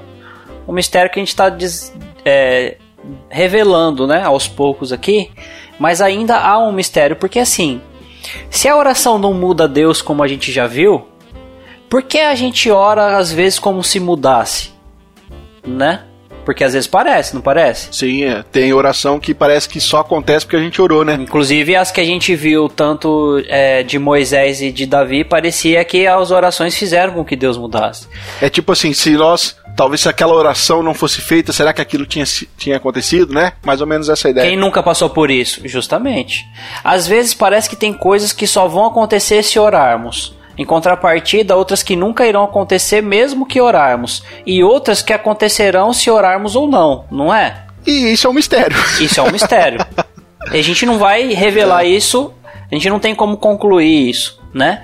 Mas tem um mistério tão grande na oração que eu queria colocar aqui para a gente poder conversar brevemente, que é o seguinte: se Deus conhece todos os nossos dias, e Deus conhece porque em Salmo 139,16 diz: Os teus olhos viram a minha substância ainda informe, e no teu livro foram escritos todos os meus dias, cada um deles escrito e determinado, quando nenhum deles ainda existia.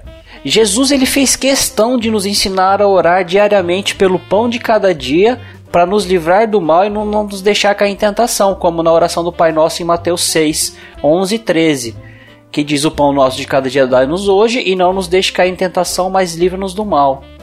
Então, como que a gente pode conciliar essas duas coisas? Porque assim, nos Salmos, Davi está falando que os nossos dias são todos é, escritos e determinados, antes mesmo da gente ter nascido.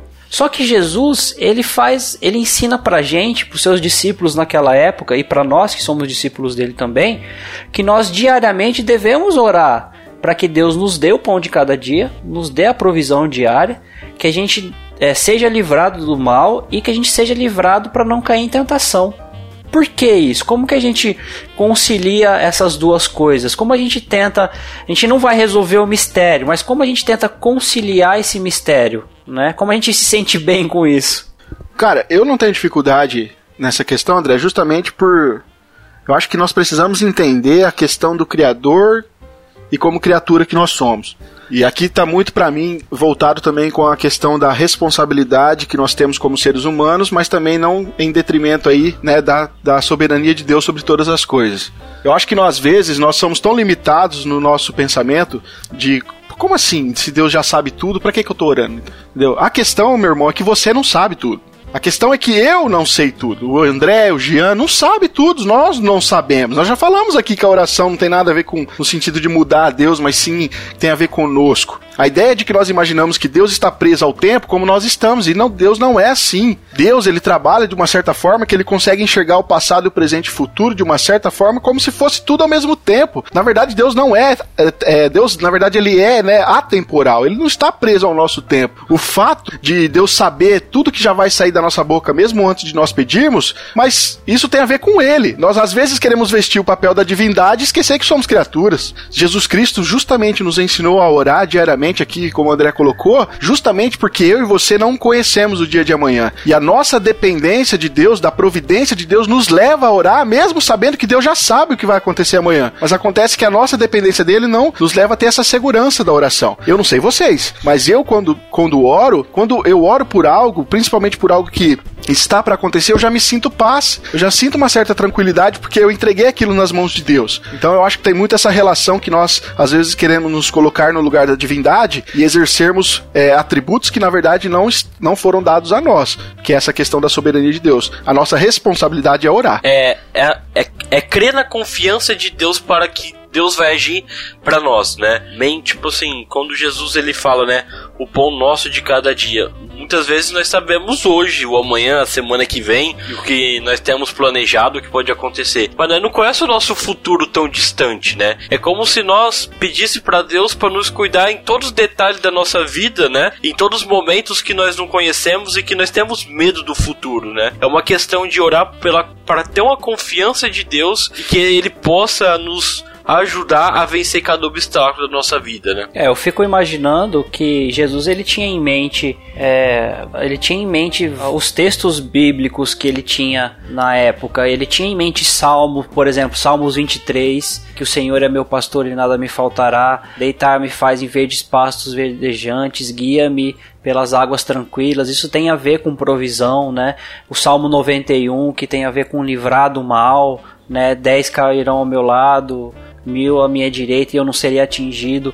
Então são coisas que Jesus ele tinha em mente que são é, é, propósitos de Deus, são planos de Deus para os seus filhos, para os seus escolhidos, que Deus tem de preservar e de cuidar. E que são promessas que nós podemos orar. A gente não estava discutindo aqui no nosso podcast que se tem alguma coisa que a gente deveria orar de acordo com as promessas de Deus, de acordo com a vontade de Deus. Então, tirando essa questão, né, que eu acredito que tem a ver, eu também penso algo de acordo com a linha do Rafael. Eu acredito assim que as nossas orações, principalmente quando elas são embasadas biblicamente, elas têm um, um poder de, de, de, de ânimo no nosso espírito, de às vezes até de entre aspas, tá? De uma autocura emocional na gente, porque a gente fala coisas que às vezes a gente é como se alguém tivesse falando pra gente, mas no fundo é simplesmente nós que estamos orando, orando de acordo com a Bíblia. E aquilo gera em nós um ânimo e gera em nós um refrigério que se a gente não falasse crendo naquilo que a gente está falando, com fé, crendo naquilo e através do poder do Espírito Santo, a gente não passaria por aquele refrigério. Entende onde que eu quero chegar? Então Sim, a, gente precisa, a gente precisa realmente orar para que a gente seja consolado através das nossas orações. Desde que elas sejam bíblicas, desde que elas sejam com fé, desde que a gente creia que a gente realmente está orando ao nosso Pai do céu, em nome de Jesus, e que Deus está ouvindo. E que a gente realmente vai ter a resposta das nossas orações porque elas são embasadas nas Escrituras nas promessas de Deus para nós. E aquilo gera um poder de, de especial, de, de refrigério e de cura interior para nossa alma, que aquilo muda a gente, muda a nossa mentalidade. E às vezes não acontece nada imediatamente no sentido de Deus nem responde imediatamente, mas a gente já tem um ânimo diferente. A gente já, pô, já, já, já recebemos o que a gente precisava. Não é nem a resposta da oração, mas o nosso ânimo e a nossa mentalidade já transformada por causa daquela, daquele tipo de oração, né? E quando não muito, quando é aquela oração tipo um desabafo, é justamente o fato da gente ter desabafado que muita gente hoje, eu não sou contra, tá? Mas muita gente hoje às vezes vai no psicólogo só para desabafar, e eu acho que tem que ir mesmo. E Deus abençoa muitas vidas, muitas pessoas e cura muitas pessoas através do psicólogo, então eu não sou contra isso, psicólogo ou psiquiatra. Deus utiliza da medicina moderna para curar as pessoas, eu sou totalmente favorável, desde que a pessoa se sinta é, que vai ser ajudada por isso, né? Deve ir mesmo. Mas e às vezes a gente simplesmente quando usa aquela oração de desabafo para Deus, de colocar para fora tudo aquilo que tá dentro da gente, só o fato de ter desabafado também já gera um alívio de dentro do peito, né? E tudo que a gente precisava era desabafar. E às vezes, quando não muito, quando a gente tem amigos para isso, também resolve muito, né? Quando a gente tem amigos para desabafar, quando a gente tem amigos para que nos orientar de acordo com a palavra de Deus, ou como se Deus falasse através dos nossos amigos para nós também, é quase que a mesma coisa como o poder da oração, né?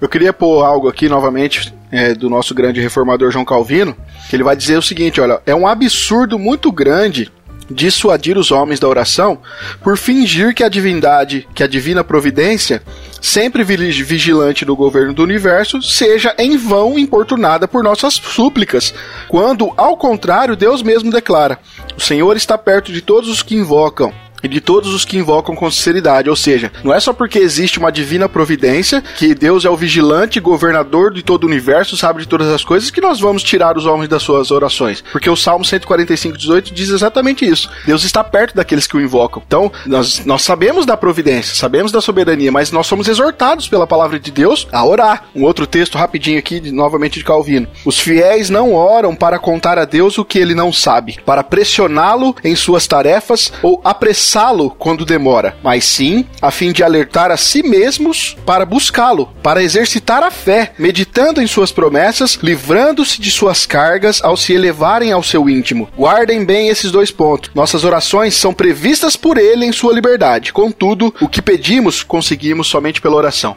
Excelente. Esse último ponto foi sensacional. Sim. Sensacional. Top, né? Oração. Quem é que nunca orou?